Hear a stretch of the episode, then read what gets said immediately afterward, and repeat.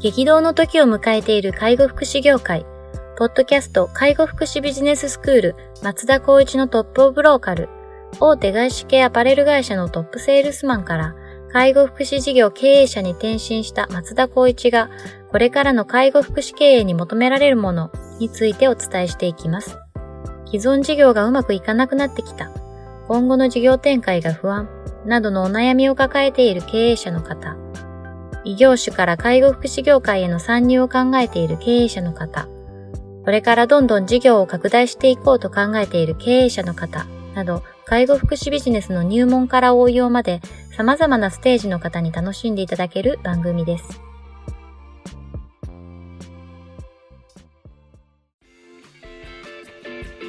こんにちは。ナビゲーターの松本慎二です。ポッドキャスト介護福祉ビジネススクール松田光一のトップオブローカル。トップオブローカルとは介護福祉業において地域に密着し、地域に愛されることで地域のナンバーワンになることです。松田さん本日よろしくお願いします。よろしくお願いします。じゃあ今日もですね、行きたいと思ってます。今日もですね、介護事業の経営者の方からあのご質問いただいております。えー、当社はデイサービスを3事業所訪問介護を展開しておりますと。さらに事業を拡大していこうと考えております。介護事業においてもよく M&A の話が出ますが、確かに自分でゼロから事業所を立ち上げるよりも M&A をした方がスピード感を持って事業を展開できるだろうと思います。しかしそこには私が把握してない落とし穴があるのあるのではないかとも思います。M&A による事業展開をどうお考えですかというようなご質問をいただいております。そうですね。M&A による事業展開をどう考えますか？ってなると、僕はかなりポジティブに考えてあ、ポジティブですね。す僕もやっぱりそこは、あの、一つの手法として、今現段階でも検討しているところではあるので、なるほど多分同じ立場かなって思うんですけど、M&A における、まあ、まず一つは、売り手と買い手がいるっていう、ここをまず整理するってことが大事であって、売り手のニーズの増加っていうのは、基本的に今、あの、多くなっていて、はい、買い手ももちろん多くなっていると。それなんていう、なんでかというと、まあ、ここはすごくシビアな話ですけど、業界全体で廃業リスクが向上したっていうことなるほど。一つの原因にありますし、はい、まあ、業界の背景としてっていう部分でいくと、やっぱり人材が不足しているっていうと、やっぱ事業所が増加していることによって競争がやっぱりこう激化してるってことですよね。である、まあ、高齢者あ高齢者って高、えーと、経営者になると後継者がもういないとか。ああ事業承継ですね。そうですね、まあ、最近のあの CM とかもやってますけど管理職がいないとか40代の人がいないとかって言われてると思うんですけどそういったところでいくとまあ、経済が伸びてきてる中で介護事業のところに人材がこう来ないっていうところがあったりします。で報酬が改定されるっていうこともあるのでそういったところでの廃業リスクが増えてきたんですけど、まあ、売り手のニーズの増加っていうところでのその売却の原因っていうのが、まあ、基本的には多分採用が厳しいっていうところと、まあ、赤字低収入っていうこの介護福祉事業においてなかなか難しい問題が出てくるとあとやっぱり多角的に、えっと、事業所を増やしていっても全部は全部いいわけじゃないから、うん、やっぱりそのいいところもあれば悪いところもあると選択肢中で悪いところをやっぱり売っていこうというような形が出てくると思います。なるほど。で、と買い手、この方もそうですけど、買おうとしているところに関しては、まあ、えっと、基本的にニーズとして考えられるのは人材の採用がもうそこですぐできちゃう。そうですね。大きいですね。はい。まあ、うちも手法の一つで取り入れてるドミナント？はい。まあ、同じエリアで同じように再、えっと、事業を展開していって、スタッフを行き来するような環境を作るとか。で、もう利用者の獲得がもうすでにできているって話になってくるので、まあ、そういったところでは、その、買う側にとってのメリットっていうのは結構あったりするんじゃないかなとは思いますね。なるほど。じゃあまあ、売り手と買い手のその思惑っていうのをしっかりまあ整理しておくことが大事だよっていうところで、はい、まあ、介護事業においての売り手の場合でいけば、まあ、前提として廃業リスクが高まってきているっていうところがあるので、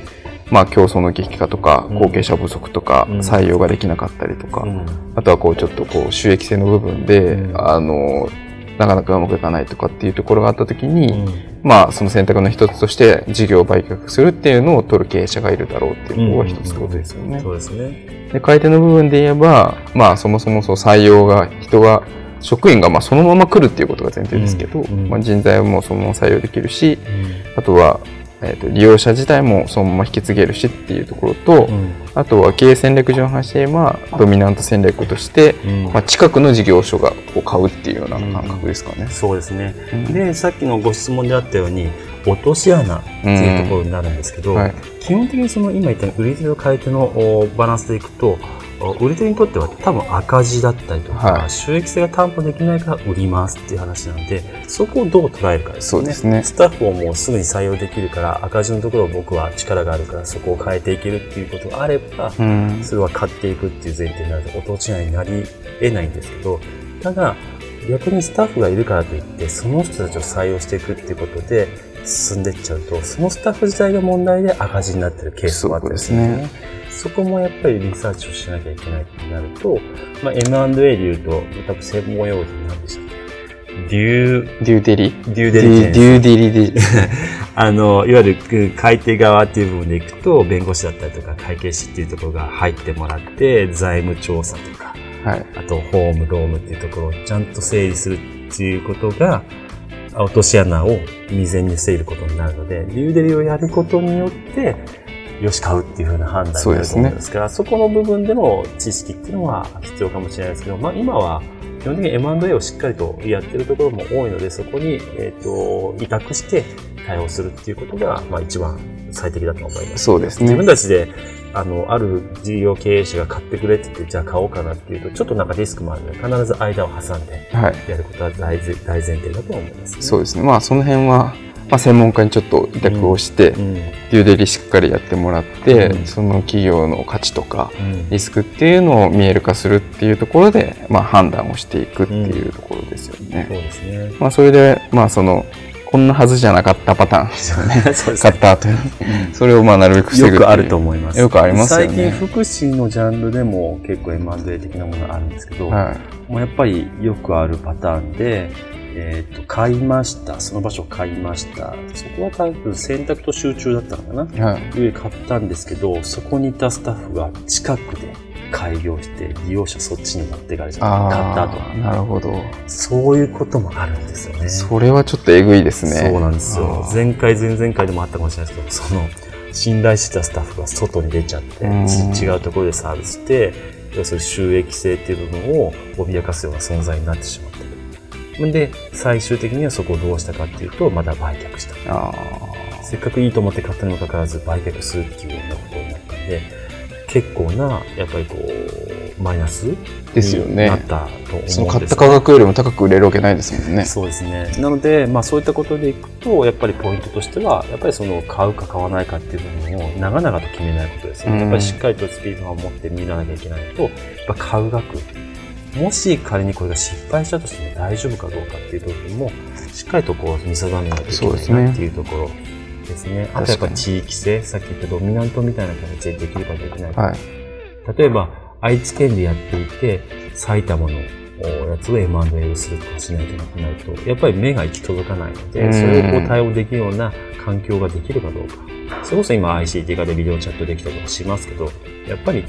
原因っていうのはやっぱ現場を見ないとわからなかったりするので、そうですねそういったところではそういった時間を避けるかどうかっていうのも大事ですし、そうですねその辺は必要かもしれないです。確かに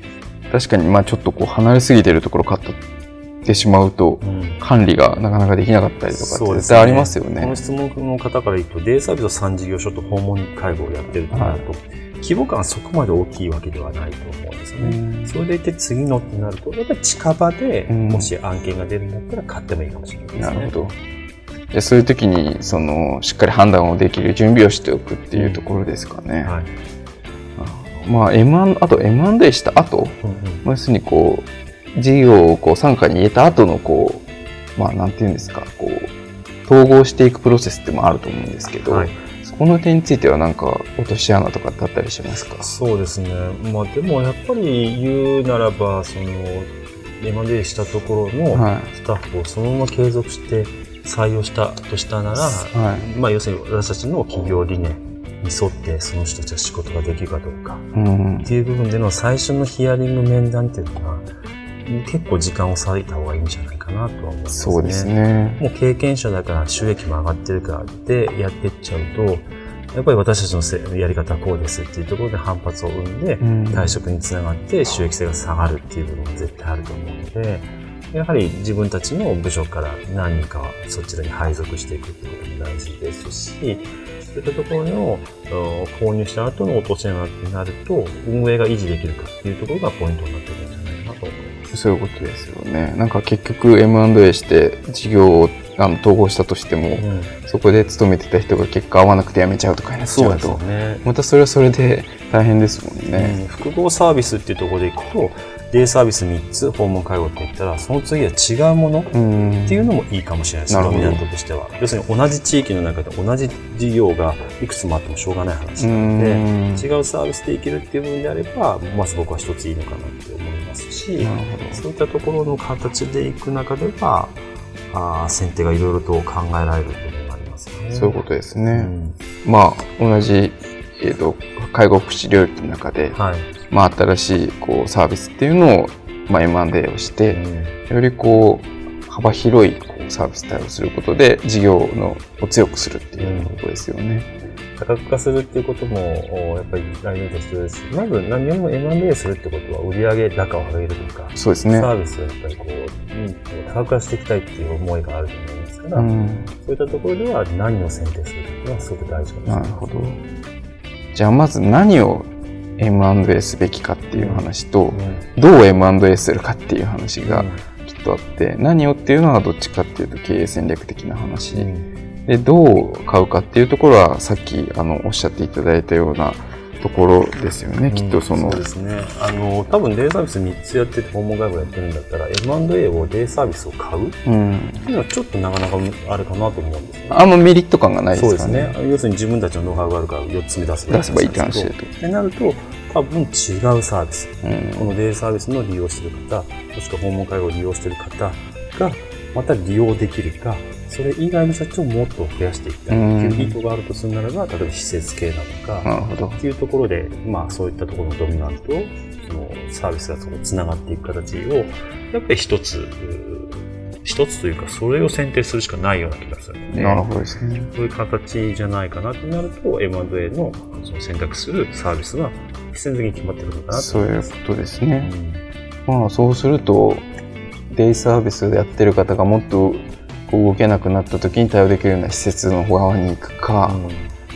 あとはまあデイサービスに来る前のところってなんかあるんですかね。そうですね。だから、例えばデイサービスだとしたら、ここは1日型だとしたら、半日半日のリハビリ的な。ねうん予防の部分のそうですね、予防介介護の部分をちょっと手を出すかっていう話ですね。そうですね。なるほど、なるほど。あなんかそういう経営って感じがうん。して面白いですね。面白いですね。はい。まあ、でも本当にあるもの例えば物件リサーチしなくていいとか内装に書かなくていいとか、はい。い、ろんなメリットがすごくあるのでなるほど。そういったところではまあ僕 M&A ってすごい手っ取り早いかなって思います。まあ、今 M&A 支援してくれる会社もいっぱいありますもんね。めちゃくちゃありますね。あの松本さんが以前いたところはもう今もすごく注力してますい。しそうですよね。僕も情報をいただいているので、なんか M&A の案件情報とか今流してますもんね。うんそれでまた安価なんですよねあめちゃくちゃ手数料がーなんかあれですよね。インターネットでも結構 M&A のサイトとかって今ありますね。ありますあります、もう一つ登録して、なんだったかな、トランビっていうサイトがあるんですけど、うんそことかでちょっと僕も事業上で M&A のこと検討していることがあって、うん案件的にはそやっぱあったので、医療介護っていう、医療福祉か、領域でも。なのでまあそういうところちょっと、あの、情報のアンテナ張りながら、うんまあ、自分がこう、良しと思える案件が来た時に素早く動ける準備をしておくっていうのが大事そうですよね。そうですね。なるほど。まあ、こう、M&A をうまくこう使って、こう、事業をこう、より早く、より広く展開するっていうのは、なんか割とこう、今、今の経営の自流っちゃ自流なので、そうですね。うん、あの、やっぱりその、自分たちで、まあ、3つも4つも作るっていうのももちろんいいとは思うんですけど、そのスピード感を持ってやるっていうのは、多分この業界ってスピード感って大事だと思うんですそうよね。ですよね。やっぱり法改正のもってすごくガラッとそうですよね。3変わっていくので年に一度ルールが変わっていくっていう。これいいと思ってたサービスなのにもうこれダメじゃんっていう構あったりしますから、はい。そのためにもデイサービスにしがみつくんじゃなくて、やっぱり違うところで担保できるサービスをやっぱりこうしっかり着手しないと、この業界ではちょっと生き残れないかもしれないです、そうですね。まあ、特にもう大型、大規模化だいぶ規模化ですもんんね。ぱり中小零細は戦っていく上では、いろんなサービスをやっぱり展開するってことは絶対必要ですし、まあこのラジオの一つでもあるトップオブローカルですよね。地域に密着して、地域でナンバーワンになることが、やっぱり生きていく道そうですね。じゃあまあ、そのためにうまくこう、M&A を活用していただいて、で、あの、事業を加速していただくっていうところですかね。うん。ぜひまた何かあればご相談ください。ぜひお願いします。じゃあ本日は以上させていただきます。ありがとうございましはい、た。ありがとうございました。ポッドキャスト介護福祉ビジネススクール松田光一のトップオブローカル。番組では介護福祉サービスに関するご質問を当番組の専用ウェブサイトより募集しております。番組 URL よりサイトへアクセスし、質問のバナーから所定のフォームへ入力の上送信をお願いします。URL は http コロンスラッシュスラッシュ tol.sense かっこセンスハイフン world かっこワールド .com かっこコムになります。皆様のご質問をお待ちしております。